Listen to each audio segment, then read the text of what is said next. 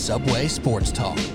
Dan, Dan, stand clear of the closing doors, please.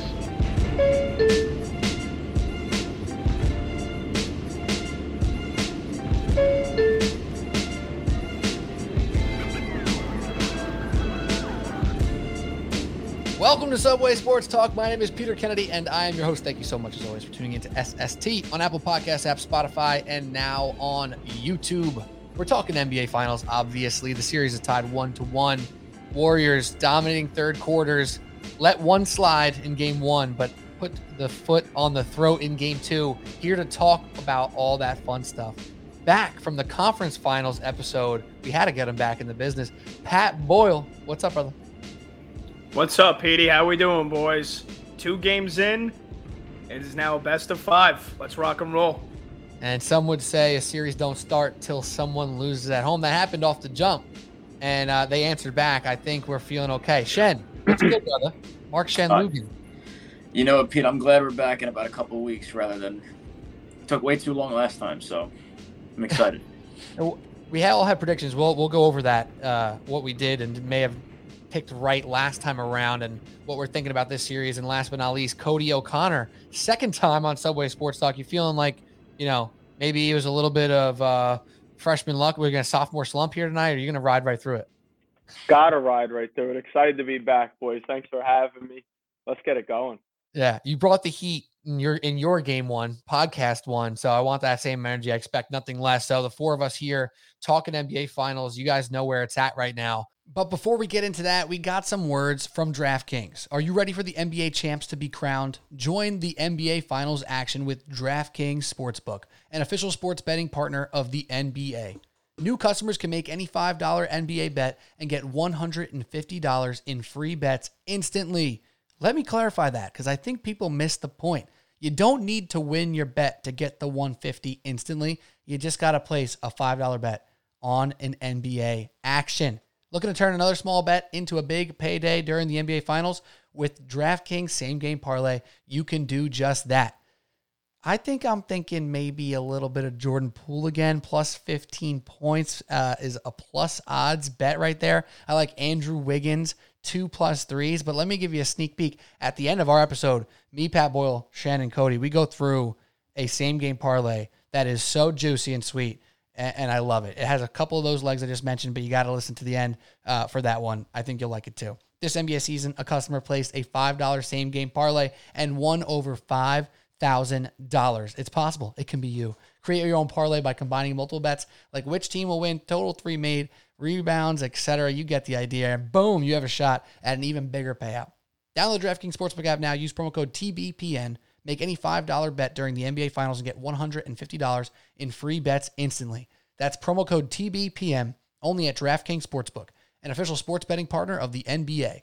Minimum age and eligibility restrictions apply. See show notes for details. And I mean, this is shaping up to be uh, an exciting finals. Now, we haven't had the close game yet, and that seems to be something that's been true for many series throughout this. We we, hit, we haven't talked about the conference finals that we previewed, but that went uh, like nobody wanted it to outside of the last game or two in the Boston Miami series, where we finally got some good competitive basketball.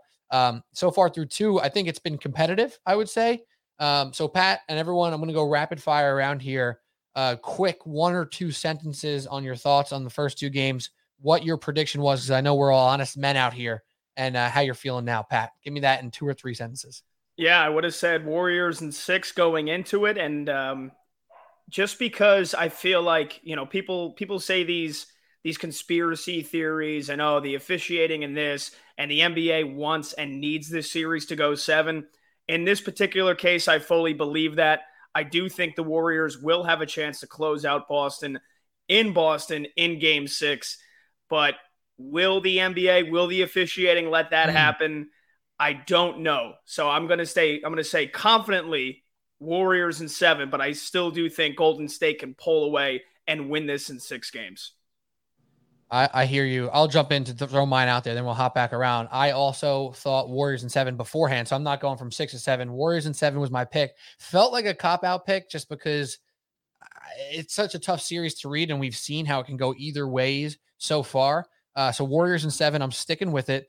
I think everybody tends to overreact to game one. That clearly happened. Uh, came on the pod right after game one and said, I'm still betting Warriors game two. I'm happy with that decision. So, Mark Shanlugan, on the other hand, game one and two, quick, quick thoughts. What was your prediction? How you feel now?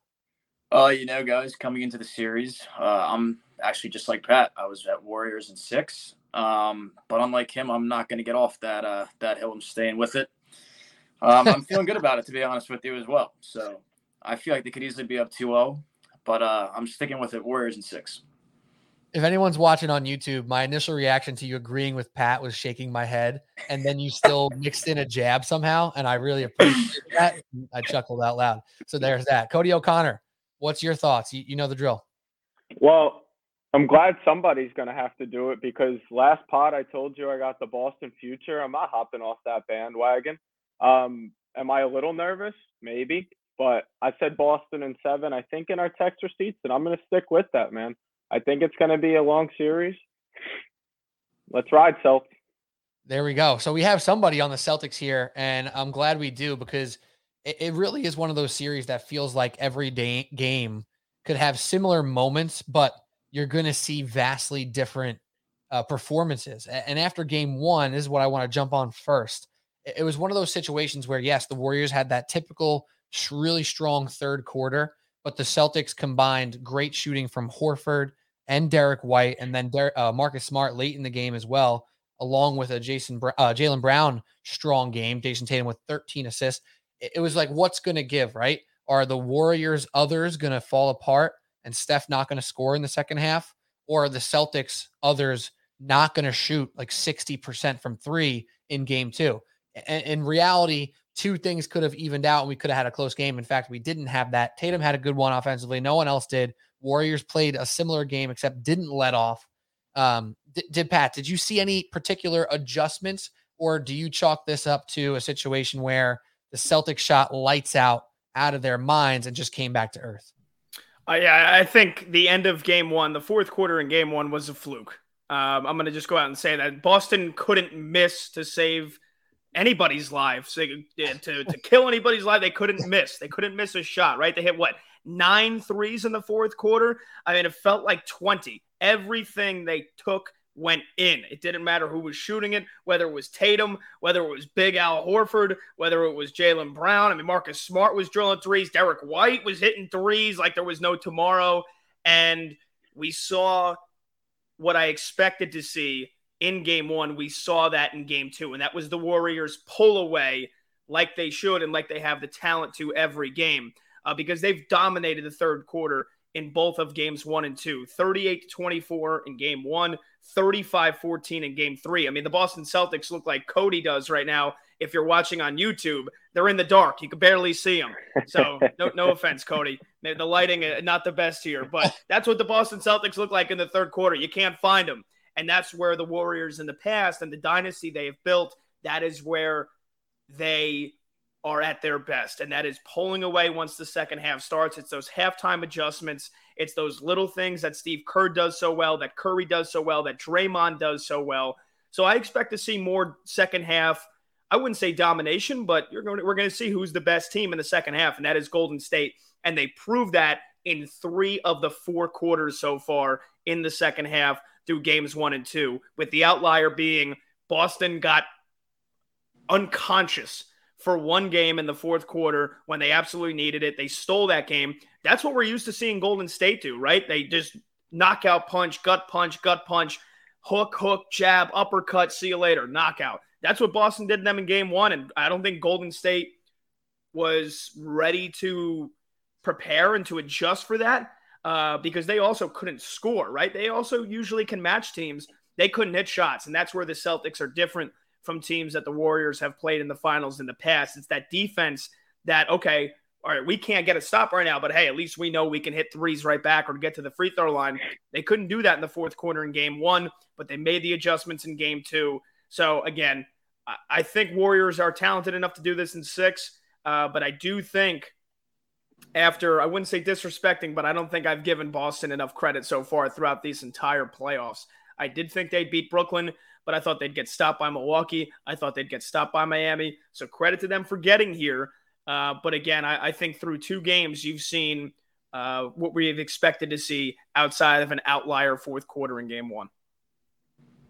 Yeah. And, and thinking about the adjustments that you were alluding to there, I have numbers here that it's it's hard to look at attempts, three point field goal attempts as a very telling number, but I think this one actually is. So listen to this 23 three point field goal attempts from Al Horford, Marcus Smart, and Derrick White in game one. That's combined 23 threes attempted out of those three. Just seven attempts out of those three in game two. How does that happen, right? Like they have all the confidence in the world. They're shooting the lights out, all the stuff that Pat mentioned there. And now in game two, they only get seven combined jumpers off. What happened? Right. And I, I even said it on the pod I did by myself after game one. Horford, I haven't seen him shoot without hesitation like that. So quick triggered in, in his career. I really never have. And Derrick White obviously just got hot. Horford wasn't even able to get those shots off. It looked like the Warriors came out with a scheme in game one and said, Hey, Tatum is their freaking guy. He's if he scores 30, we're in trouble. Let's shut him down. And then he made all the right passes. How many times did he get an assist just by making a simple pass out of a double? And then uh, on this time around, Tatum gets his shots off and he actually makes a bunch of shots and, and it completely flips the script of all the other guys on the Celtics. Right. Uh, Tatum had 28 points. He took nine threes, 19 field goal attempts overall. And, and that dynamic was different. It seems like they made that decision game one. It didn't go how they wanted. They didn't allow it to work out the same way in game two. I don't know if that means anything for game three because they're nimble enough and smart enough and veteran enough to do multiple uh, methods to uh, to play defense here. But that was something that completely jumped out to me. Cody, what do you think about that? Yeah, I mean, listen, that first of all, Boyle with a shot out of nowhere. You guys had a whole pregame uh, show to mention the lighting if you wanted. Like, hey, you if you if you think you were getting anything. in this if you think you were getting on this pod and you were just skating right through with with no jabs thrown at you, I don't know. I don't know what you expected. Listen, like Boston did in Game Two, I can take a jab and get right back into it. We'll be just oh, fine. So I, I, think I think a couple things kind of reign true with that. I, I think in Game One, um, Boston that fourth quarter was. You could argue if you're a Warriors fan, is a little fluky. Like they started seven for seven from three. You're going to see that again? Probably not. But they kept making the right play. That's the Boston team that I've seen for four months that I'm like head over heels about. That's the team. That's the um, hope with that team that can shoot the lights out, that can make the right play, that can get different guys involved. The Warriors certainly made an adjustment in Game Two, um, but I, I'm I'm not going to overreact to Game Two. Much like Pete said, people overreact to Game One. I think this Warriors team is probably slightly more talented, if not just to the same. Um, but Boston's got the guys to throw at them. That's where I believe Boston can kind of make up some ground. They've got those those long wing defenders we talked about in the last series that can maybe kind of make things a little uncomfortable for that Warriors team. Um, but my fear with Boston is they at times fall back into that old Boston habit. They play heavy ISO sometimes. It causes a lot of turnovers. They rely too much on Tatum, where it's like one guy is going to take it, next guy takes it, you, me, you, me, and they forget, hey, we've got different guys that can make plays. We've got Al Horford that not can just only knock down these shots. He's a playmaker, man. He's been in this league for how long? He's a guy that you can trust with the ball in his hands at any time. Um, so that game won seven for seven in the fourth quarter. Is it fluky? Maybe. Were a lot of those shots good ones?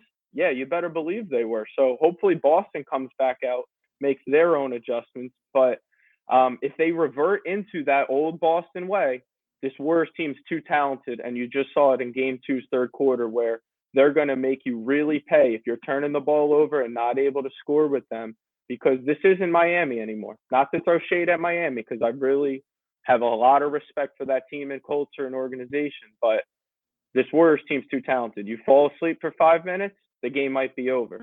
That's where I fear Boston.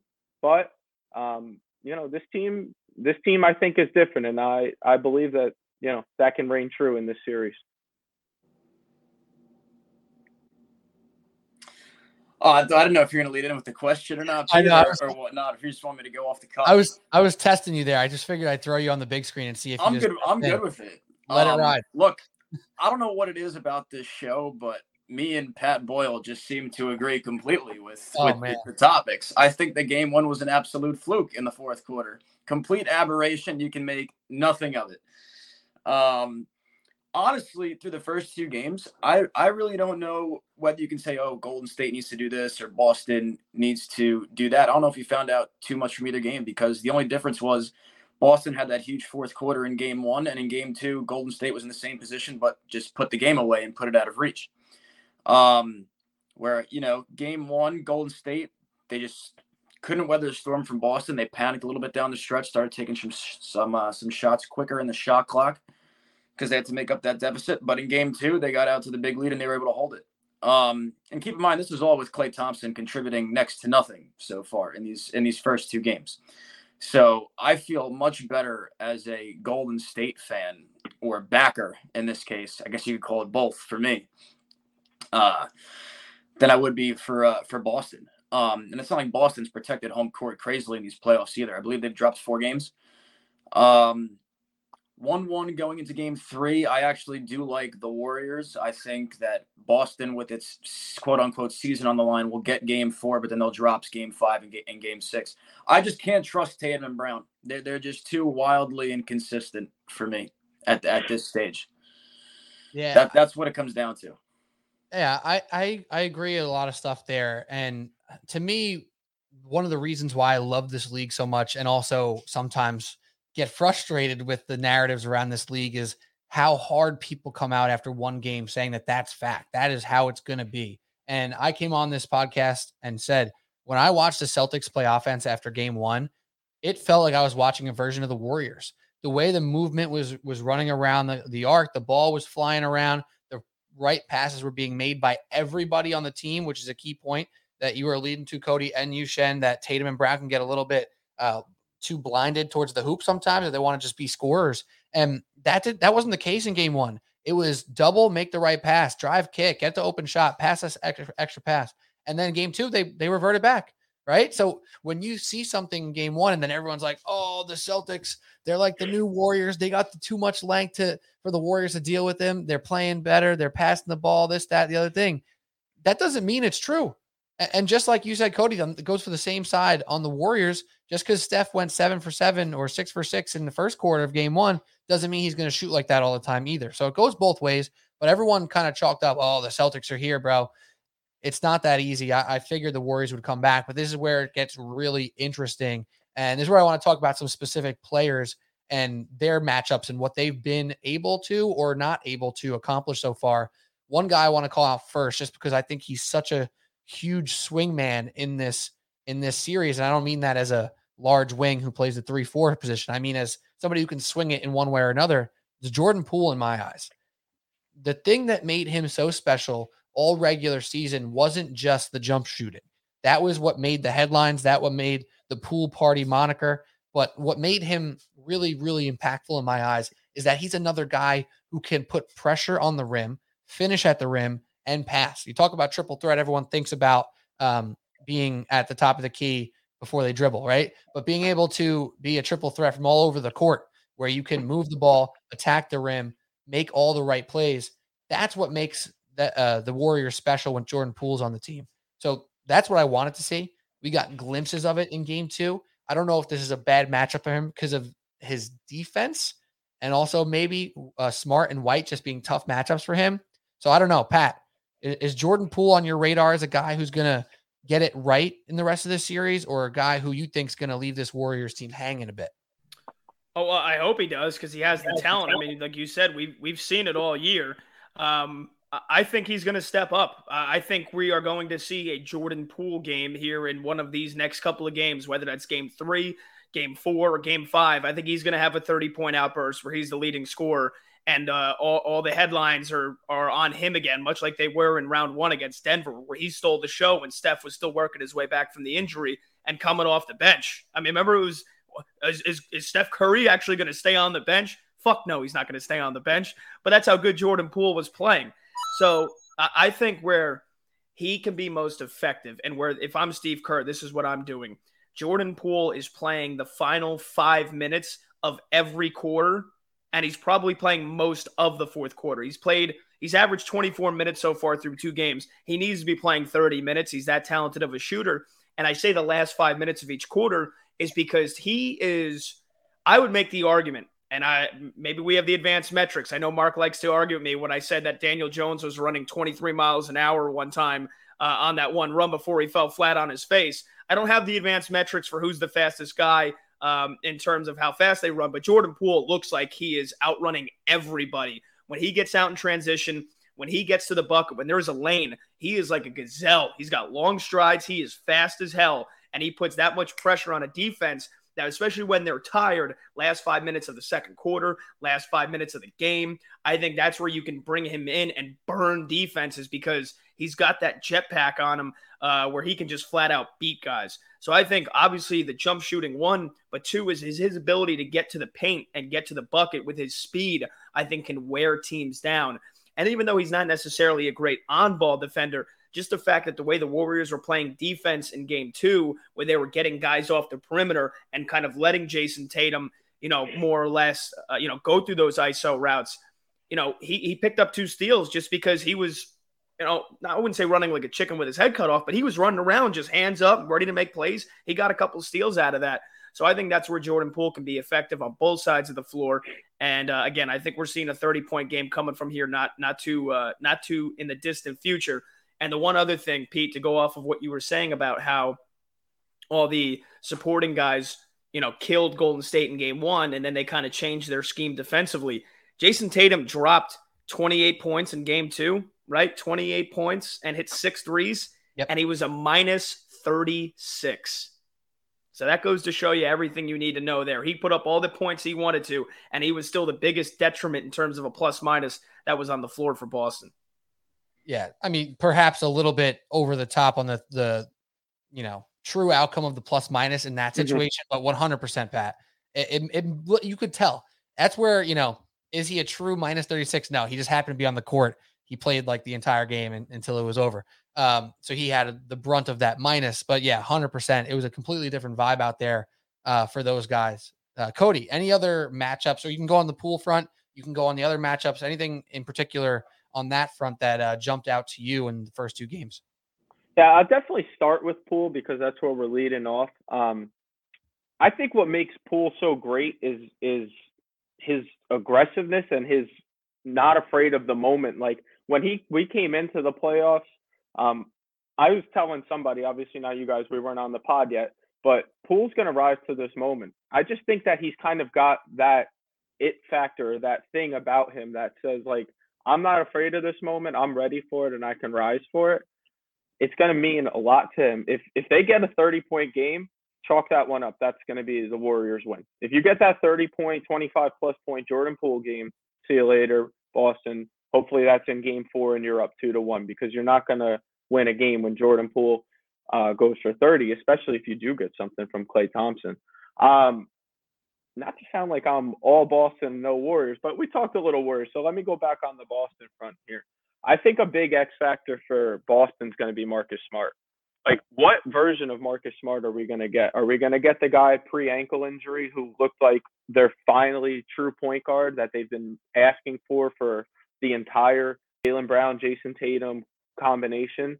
Or are we going to get this Marcus Smart who jacks up some bad shots, who turns the ball over a little bit, who's not right now the defensive player of the year? He's not even the best defensive player on his team right now. If you get the January, February, March Marcus Smart, I've all right, let's go, Boston, because that team's going to move the ball. That team's not going to rely so heavy ISO on Jaylen Brown and Jayson Tatum, where, like you said, they get that tunnel vision where it's me, then you, and that team is not going to win. But the Marcus Smart, who can move the ball, who can initiate their offense, who can knock down a big shot, I do believe in Smart in a big situation, even though he missed like, what was it, six in a row, it seemed like, against Miami in that closeout game. But that Marcus Smart, I think that's the X factor. I think you're going to get what you're going to get from Tatum. I was oddly like more impressed by Tatum's game one because he didn't have the shooting night. He didn't have that great night. He had 13 assists, eight rebounds, if I'm not mistaken. Um, was just doing everything defensively. Was great. So I think you're going to get good Jayson Tatum games. You're going to get a big Jaylen Brown game. You're going back home. The role players are supposed to step up back at home. Can you get a Payton Pritchard game or a Derrick White game? Um, but X factor for me on Boston side is Marcus Smart. So we'll see what we get from him. That's going to tell a lot to me. Something I think is interesting about role players because I do really like to think about those guys, those others. Yeah, some of them aren't true role players. I'm kind of generalizing there, right? Like Al Horford's not a role player; he's a starter. Um, but besides the point, most of those others need confidence and need to be encouraged to continue to shoot when they miss, right? Except Marcus Smart. like he's kind of the only guy where he has the confidence. Like you don't want to discourage him from shooting, but when he's missing or not being the impactful player that you want, you don't want to tell him to like keep doing more and more and more. You want him to kind of come back in and be a facilitator, be a point guard. Because like Jordan Poole and Derrick White really come to mind with this. They're two guys that if you're Steph Curry, you're Jayson Tatum, you're the coaches of those two teams. You want them when they miss. You hey, good shot. Yo, pull that one again. Al Horford, even the same way, even though he's a vet, he doesn't particularly need it, but like they need him to shoot like relentlessly. They need them to let it fly a little bit. And everybody but Marcus Smart, which is funny, you need that confidence. You need that star, that number one leader guy to say, hey, yo, you missed three in a row. Those were good shots, bro. Keep it going. Let it fly. And you saw that feel right with Derrick White. It still looks good, even though he was a little bit worse from inside at three. He was two for four in game two. Jordan Poole obviously needed that. Where I, I said after game one, I want Kerr to come out and, and run plays for Jordan Poole early, as soon as he's in the game. Let's get him shots up early. Now, Klay is like Marcus Smart right now. You don't got to tell him nothing. He's getting his up. It's absolutely insane how quick his trigger is. That man wants to be old Klay so bad. Unfortunately, it hurts that he's not yet. Shen, it, Klay, before you get into any other matchups, what do you feel like watching Klay right now? Because it's kind of surreal. I just feel like the avalanche is coming. That, that that's what it is for me. Um, if you ask me X factors on for the for the series, I tell you that the the two for me starting number one would probably be uh, Klay Thompson, um, because if if he goes back to you know even like eighty percent of what he was, I feel like you know he's pretty much missing eighty percent of his shots, right? Or at least that's what it feels like for, from watching. You know, I think Golden State will be just fine. And uh, number two for me on the Warriors is Draymond Green as he continues to just set the tone. Um, he's got to continue to tiptoe that fine line and not get himself tossed and as long as he does that and sets the tone for the team, especially defensively, I think Golden State will be uh, will be just fine. Um, I get a lot of young OKC vibes from this Boston team, uh, especially in this final series. Um, they're talented and they're there, but I don't. I just don't think they have what it takes to to win. I, I feel like Golden State won't ever really be in too much trouble in the, in this series. It's just the way it feels to me. If you want to go X factor for me on the, the Boston Celtics side, it's the entire Boston Celtics team to me. They all need to play above their heads. And if they can do that, then yes, that, that that's what I believe it's going to take for them to win. Um, I don't think it's just one separate player here or there, them getting like a you know a Derrick White game, Marcus Smart game, a Horford game. I think everybody collectively as a unit needs to play better than anything they've shown because I just think that's what it's going to take for them to to overtake Golden State because it's just the shooting that they have and the demoralizing threes that they can hit where guys just drop their heads and walk back up the court and it's like you got to be kidding me. Because they have the ability that nobody else does in the NBA and that's to erase a 10 point lead within literally a minute and a half. You right. do all that work for almost a quarter and a half and it's just gone. So uh, Shen, that's a that's a really interesting way to look at it because a lot of times when you get to the finals, and a lot of times even in, in every series of the finals, there's usually or the playoffs, there's one guy per team where it's like, all right, you know, that guy's getting 30. We'll chalk that up. Let's see what happens elsewhere. You saying what you just said kind of means you don't think Tatum is that guy, right? Is that is that an over reading of your statement there? I don't think he's there yet to where he can single handedly carry them. Like you're not win, just chalking his box score yeah, you're not chalking his box score up 32, 6, and 6. You can do that. I still don't think I think it's gonna take more. Okay. Oh, so, not, okay. so I I read it a little too far on the Tatum front there. But Pat, do you understand what I'm saying on that on that question mark there? What do you think about Tatum and his narrative in this whole thing? Because people are really excited to give him, you know, the quote unquote top five, even though we have you know, 12 top five players in the NBA, apparently, but people want to give him top, top five moniker. Um, do you think he's there? Think he's in that elite, elite class of, of the highest order? Or do you think that there's more that he has to prove for you to feel that way? I, think he's proved a lot this year. Um, I'd say he's, if not in the top 10, I know you like you just said. I love that quote. would you say it seems like we have 20 top five players or 10 top five players? Yeah, there's um, there's about 12 top five players at least, right? Yeah, I feel, I feel like we have like 20 top 10 players, but I would definitely throw him right on the border of that conversation um, if he's not in it already. And you know, the rest of these finals is going to tell us whether or not he is he's there.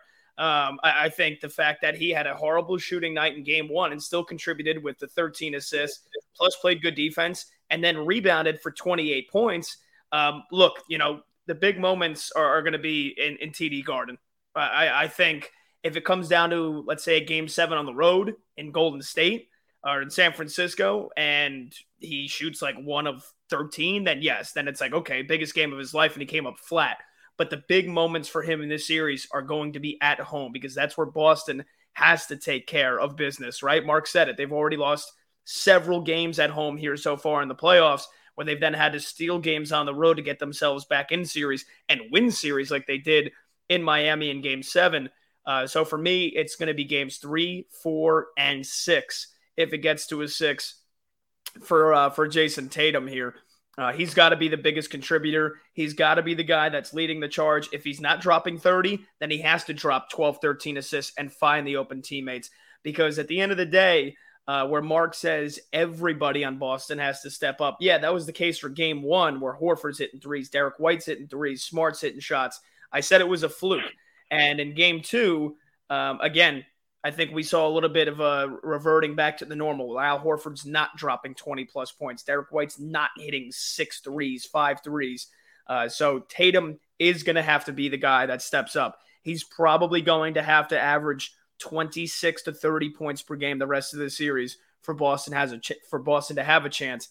I think he's got it in him, but at the same time, are 30 points coming at the expense of five to six turnovers a game. So obviously, it's not just about the scoring. We know he's a great defender.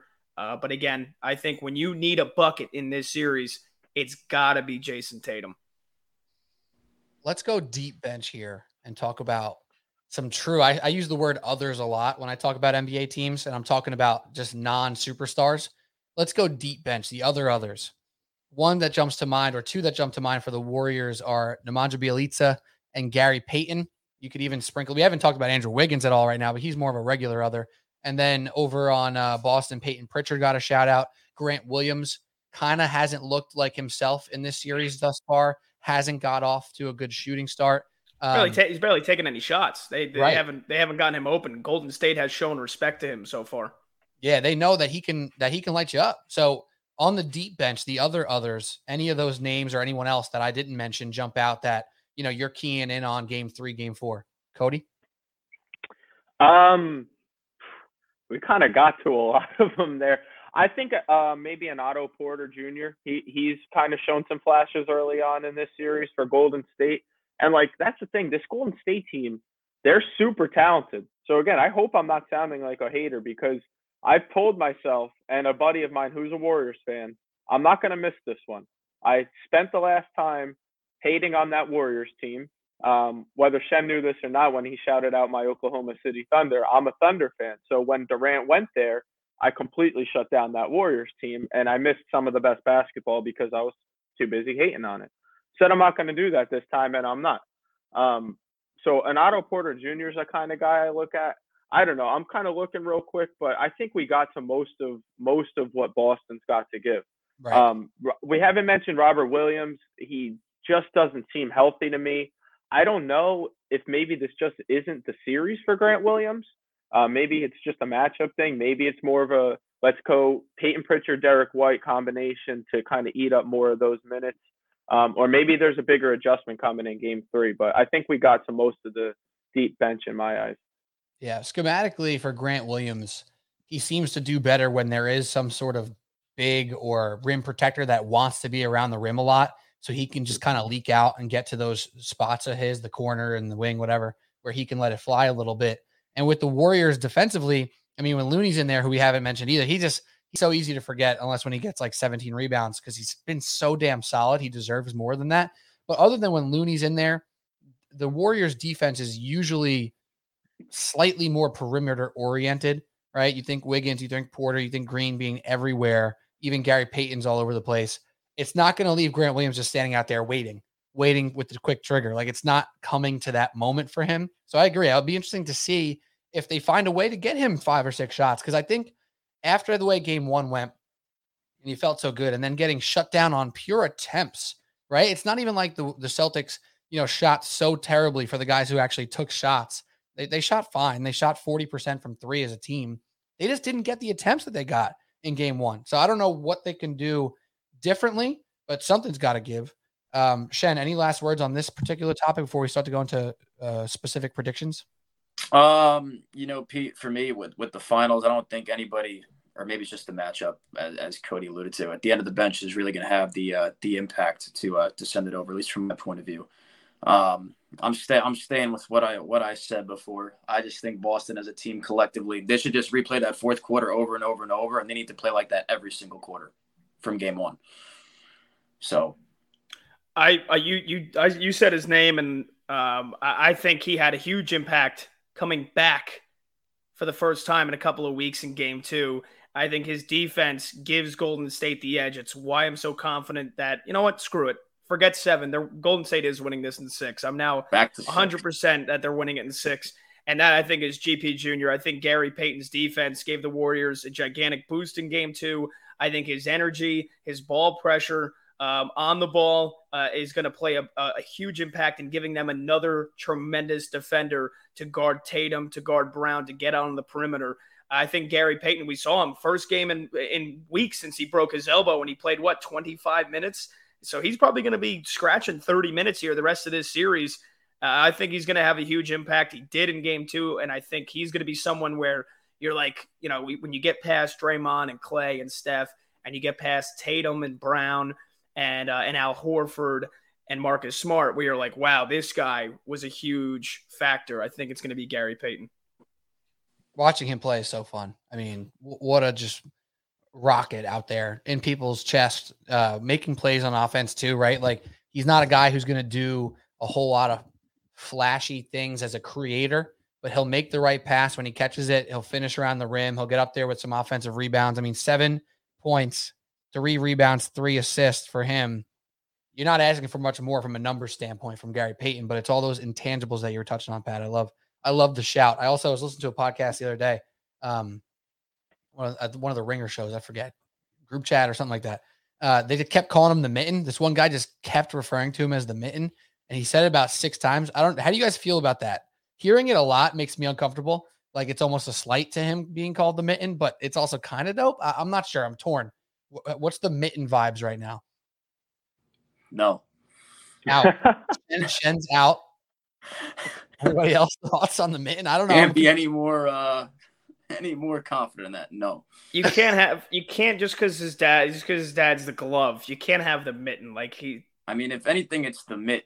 Uh, I don't know why we're going with the mitten, but right, it makes him feel like delicate and warm. I think there's a better way to word it, but the idea is there. They just might need to kind of, you know, brainstorm that one a little bit more. Yeah, uh, yeah, that's what I'm saying. Like when you say it once, it's like, ah, oh, ha, ha, play on the glove. But then you say it like five times, you're like, all right, are we making fun of him now? Like, because he's small? Like, are we small shaming Gary Payton? That yeah. doesn't seem fair. I don't know. That's just my brain being weird. Uh, anyways, game three coming up. Boston is minus three and a half. We'll get into some other lines here in a second. Um, but before we get into that, minus three and a half for Boston in game three, Steph Curry plus 100, actually, you know what? Screw it. On the fly, radioing right now. We'll do that at the end. Let's go back to game three. Boston's minus three and a half. They're home. We talked about their home court advantage or lack thereof throughout this series, how it hasn't been extraordinarily special. And they're actually playing extremely well on the road. They still won in Golden State. First of all, that line is that is that what we expected? Because I actually I kind of expected an even lower line. I expected Boston one and a half. Any thoughts on that? I think it's fair. This is a stay away game from me. Uh, I'm not betting game three. I'm actually kind of hoping Boston wins game three because then it would give me more confidence in betting Golden State game four. And then I think they would three in a row, four, five, six, knock them out.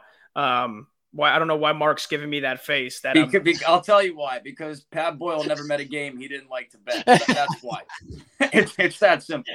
well, I don't I don't want to bet Boston, but I'm not confident the War- if I'm confident Warriors whatever game they win at Boston, it would be four over three. Um, so yeah, again, I'm not betting it. I, I think it's going to be close. Uh, I think this has the potential to be one of the biggest games of the series. It could swing the series. Um, you know, it might give Boston that chance to, you know, that belief that hey, maybe we, you know, we can't. I'm sure they have the belief, but you know what I'm saying. Like they win game three, they're up two to one. They've got game four at home. They're going to be thinking that they have a shot to to win this series, a, a legitimate shot. Uh, whereas if Golden State wins game three, they've already taken away the home court advantage. They know that even if they lose game four, they can then send Boston to the brink if they win at home in game five.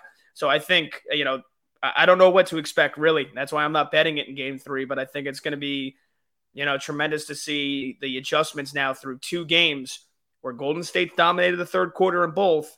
Boston had the knockout punch in the fourth.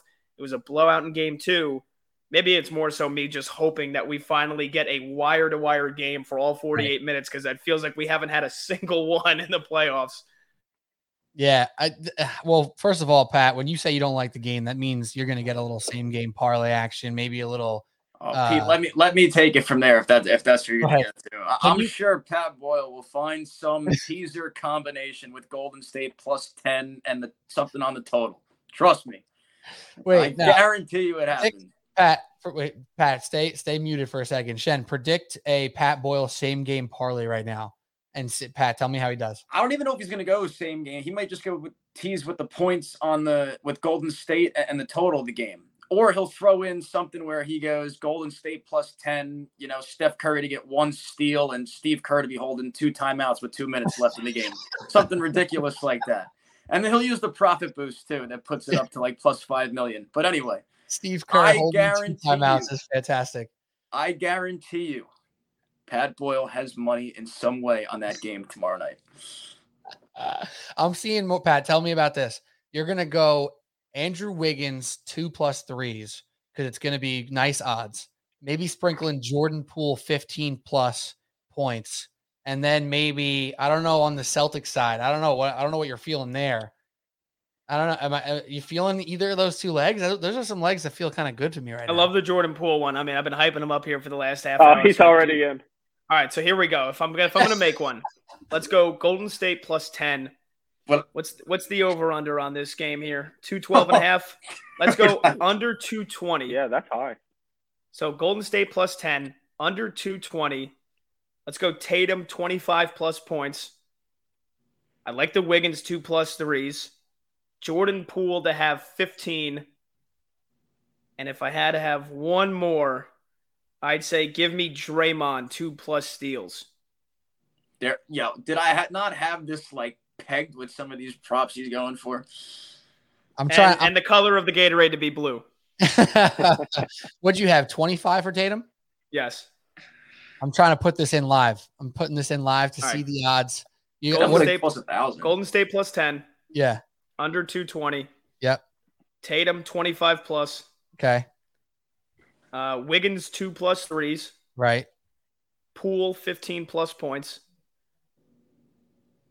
Mm-hmm. And then if you can get Draymond two plus steals. This is definitely plus a thousand or more. No, 100%. this is like plus. This has got to be plus like eight thousand. Oh, this wow. is not hitting. Is no. what's happening. It's no, not that is, high. I'm feeling real good about it. Hold on. Draymond Green steals. That's all I need left. This is terrible radio. It's okay. It's going to be on the board too. Oh my. Oh, that's Al Horford. Sorry. I was about to say that just went crazy. Oh wow. All right. What's have- the over, what's the over under guess on uh, how much this is? If I had to guess, go ahead. Cody, yeah. go first. Go ahead. Thirty five hundred. Wow. Can't be close I'm, with that response. No one else, no one else is even allowed to guess. Check that out right there. Cody O'Connor. Wow. Banger. If well, we don't now you have to have me back. Cody, that's off the charts. I don't even want to let anyone else guess there. That's that's on the money. Somebody sprinkled some same game parlays in their day. Make sure people are watching. My hands aren't doing anything. I'm not doing anything on my end. That's impressive stuff. I'm put. You can guarantee that I'm putting something on this. You can guarantee it. Yeah, ten cents. Guarantee.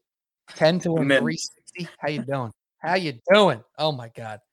All right, we're riding. That's that's a that's a podcast parlay right there. We all got to throw something on it. Yeah, I feel like I have to now. That's unbelievable.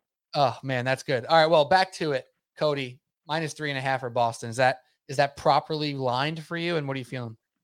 I would have thought maybe two and a half, but it's really hard to say it's too high because every game this whole playoffs has seemed like a blowout. Like you're going to tell me that three and a half is too many points for either side after what we've been seeing, and I say that, and then on the same breath, it's like, well, game one looks like a blowout by the end, but it really wasn't. We know that that was a six point game with like four minutes left. You know, game two is a two point game at half, and Golden State goes nuclear in the third quarter. So could you get a closer game? Of course you can. I think we all hope for one. Um, the beauty of taking this future is I've stayed off the night to night stuff, which has kind of been like almost stress relieving. Um, so there's no player props being added until now. I'll have to add that one, but um, I would have said two and a half. I think three and a half close enough though. Yeah, it's almost one of those things where it has to be only three and a half because otherwise the juice on the Warriors to win outright would be too high.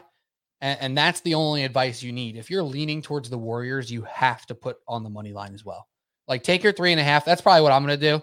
Like I don't bet a lot, so like, but either way, like say say we put a unit on the on the pl- um, plus three and a half for the Warriors, you have to sprinkle something on the money line too. Otherwise, you're just wasting you're wasting value, right? Like you said, there hasn't been many close games here. If you like them three and a half, you got to try to like them to win. It's not quite like football three and a half. So Shen, thoughts on that? Uh, I'm really just going to echo what Cody and Pat said. I think the line's right where it should be. Um, yeah. That, All right, there we there, go. go ahead. If you do like Boston, take them minus three and a half and then sprinkle on like minus 12 and a half, right? You said Yeah, with all the blowouts we've Eight been seeing. Yeah, eight and a half, nine and a half, something, right? Might as well. Because even the way these games have gone, it's been, it's, even if it's close, it's not ending close.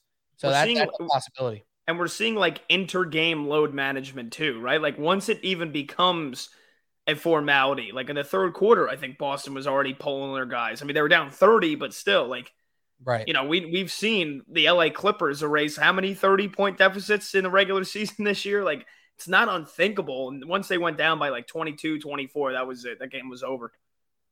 Yeah, and on the series front, Warriors minus 105, Celtics minus 115, so pretty much even there. Mhm. If you want to bet the series outright, you know, that's a nice way to get involved with all the games without having to guess. Like kind of what Pat's saying, right? Like if you really like the Warriors still to win in 6 or whatever, you just take the Warriors at minus 105 to win the series and you're feeling pretty good about every game, but you don't have to kill yourself over one Celtics win.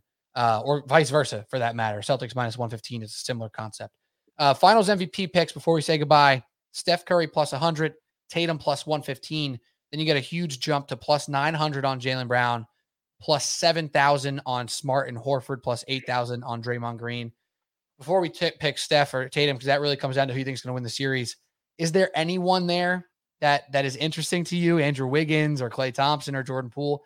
I- Is there anyone outside of Steph or Tatum that can realistically take this finals MVP? I can see them giving it to Draymond if if he plays the defense that we know he can Mhm. play and he's dropping like he's gonna have to like the numbers wise, right? Because we know it's gonna come down to numbers at some point.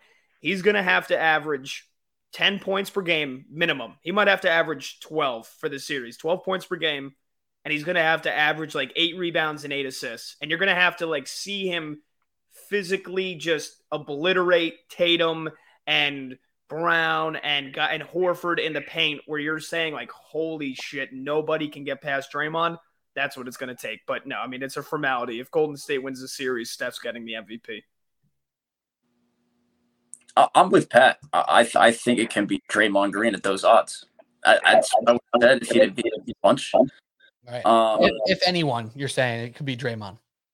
I think just because of the how you know big his presence is for for the Warriors, and I, I will though totally disagree here with with Pat and saying that it's a goal, it's a formality for Curry to uh to win the MVP. I th- I think if it's one of the uh, you know the guards, I think it would be him, Thompson, or Poole. If any of either of them get hot the remainder of the series, um, I don't think it's got to go to Steph just because oh he hasn't won it yet and he needs to get it. Uh, I don't buy into that. Um, so we'll Yeah. see. For every voter who thinks, oh, it has to go to Steph, he deserved the first one. He's probably going to deserve this one. There's probably a couple guys who are like, but did he really deserve it? But is he really that guy? Is he truly a top 10 point guard or player of all time? Like, oh, that's garbage. I can see That- Stephen A. I can see Stephen A. right now. Just saying that. No, I I- I don't think there's any any chance, especially with how he's played already, that if the Warriors win, it's not Steph. Like I don't think there's literally any single chance. And yeah, I'll maybe I'm falling victim to it, but I think that narrative thing is very real when it comes to the NBA. You're talking about Steph trying to cement himself as arguably a top 10 player of all time, and you don't think that the voters are going to fall victim to that even a little bit? I think bit? that's bogus. I think that's bogus as it is that he's top ten. But go ahead.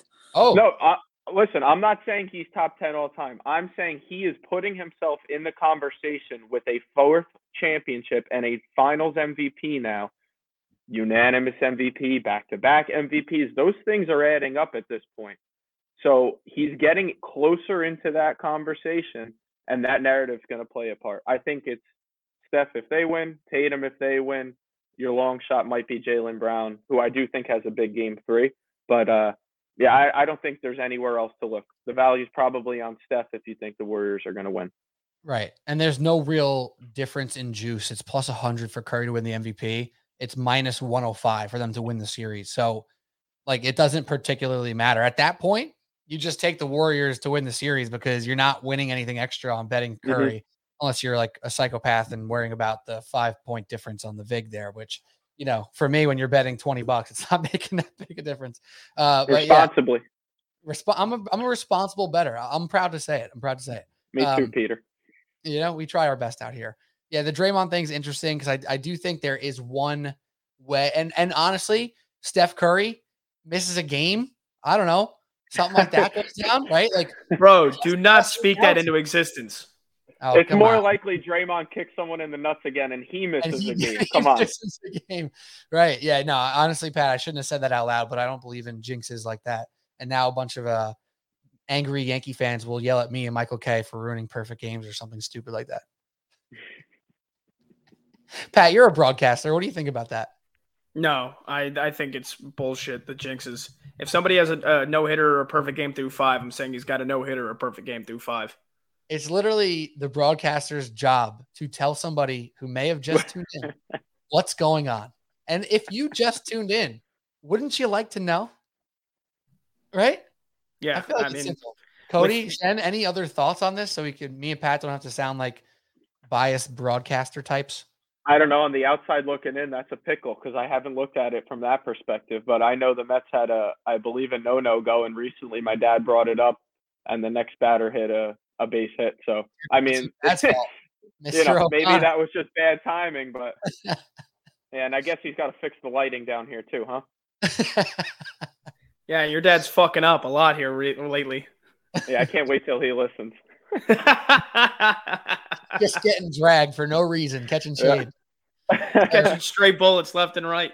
Oh, tough. Shen, Shen, you're a rational guy, but I feel like you have something in your in your deep innards as a baseballer that you Uh, don't like this conversation. But no, no, no. Real quick, Mark. no, can I- Mark I is talk, Mark is when Can it comes talk? to betting. talk, please. Hold on. When it comes to No, no. betting, Can I'd I be saying talk, please? something about a team doing well, and Mark Mark would scream at me. I'd be like, "Dude, the game is I- thousands of miles away. We are not affecting it." All right, now Pete. Now I'm going to talk as if Pat didn't say anything, and you're gonna you're gonna laugh at how similar this is going to sound. One day, Pat Boyle is going to realize his power is to affect the game miles and thousands of miles away. He has it. Trust me, he has it. So yes, but it's that ego of his that will not prevent him from doing it. So, but yes, he can make a difference. you can I've make a seen- difference. I've You're- seen it. You're pro jinx You're such a especially when it comes, especially when it comes to that guy, to to Michael Kay or to Pat Boyle. Pat Boyle. Oh, Pat Pat Boyle. Boyle. That- that's kind of a compliment that he's telling you that your words have the power to change in like change the game.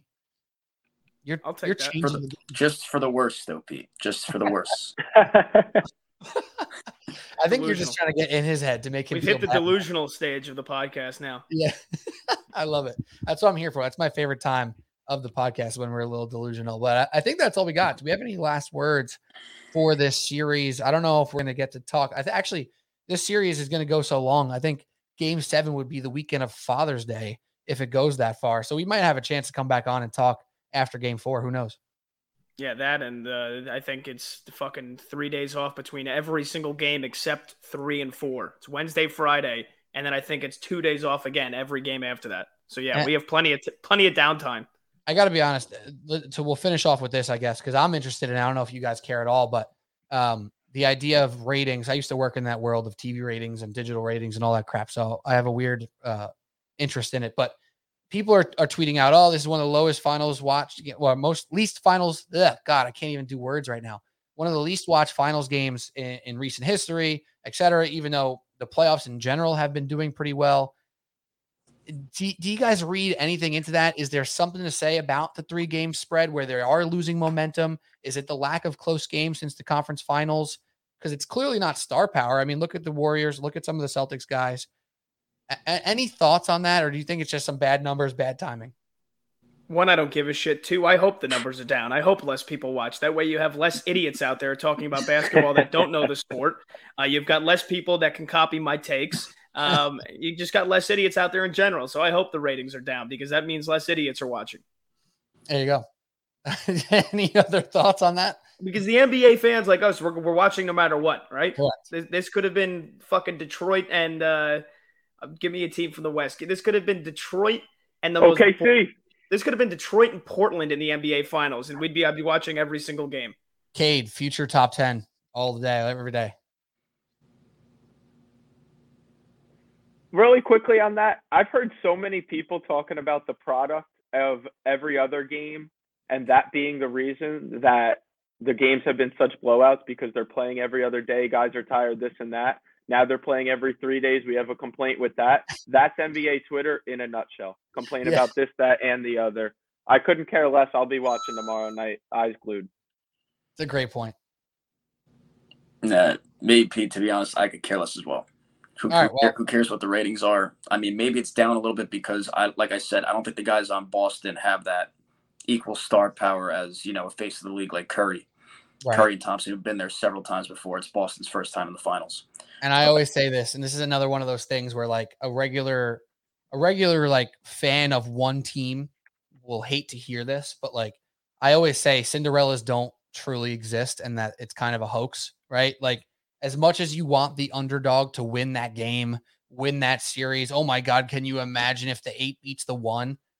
Yeah, then what? You have to watch a shitty eight seed team play a three seed and get their doors blown off. Like that's how it usually goes right? And I don't really want to see that. I want to see the best players in Mhm. the biggest moments, and basketball gives us that as much as any sport. And uh, it we were spoiled with the Cavs Warriors by year two, year three. People were trying to complain about that. I said, "You're all liars because you all care more now than you do when it's um, freaking Raptors Warriors without Kevin Durant hurt, or when it's you know Heat Lake. Well, that's LeBron. It doesn't really count, but you get the point. Like when it's not LeBron, when it's not Curry, when it's not big markets, people literally tell us they don't care more by not watching, not talking about it. So everyone says, "Oh, dynasties are ruining the sport." They make the sport amazing every single time they exist or are knocking at the door to exist. Because as soon as the Celtics win this series, they're going to say, well, how many Celtics uh, championships are we going to see in the next four years? Over under three and a half? Like, absolutely not. That's probably not how it's going to go because it rarely does. If the Warriors win instantly, is Steph Curry top 10? Is is the Warriors going to get another one or two in their in their run here? Like those are the things that create the true conversation, create the true hype.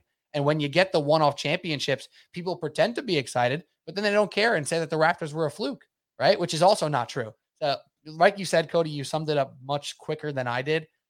No matter what, no matter what, people are going to complain about something. The officiating always going to be complained about in every sport, no matter what, all the time, because all of us on our couches are much more suited to call professional games as referees than any of those guys who are trained.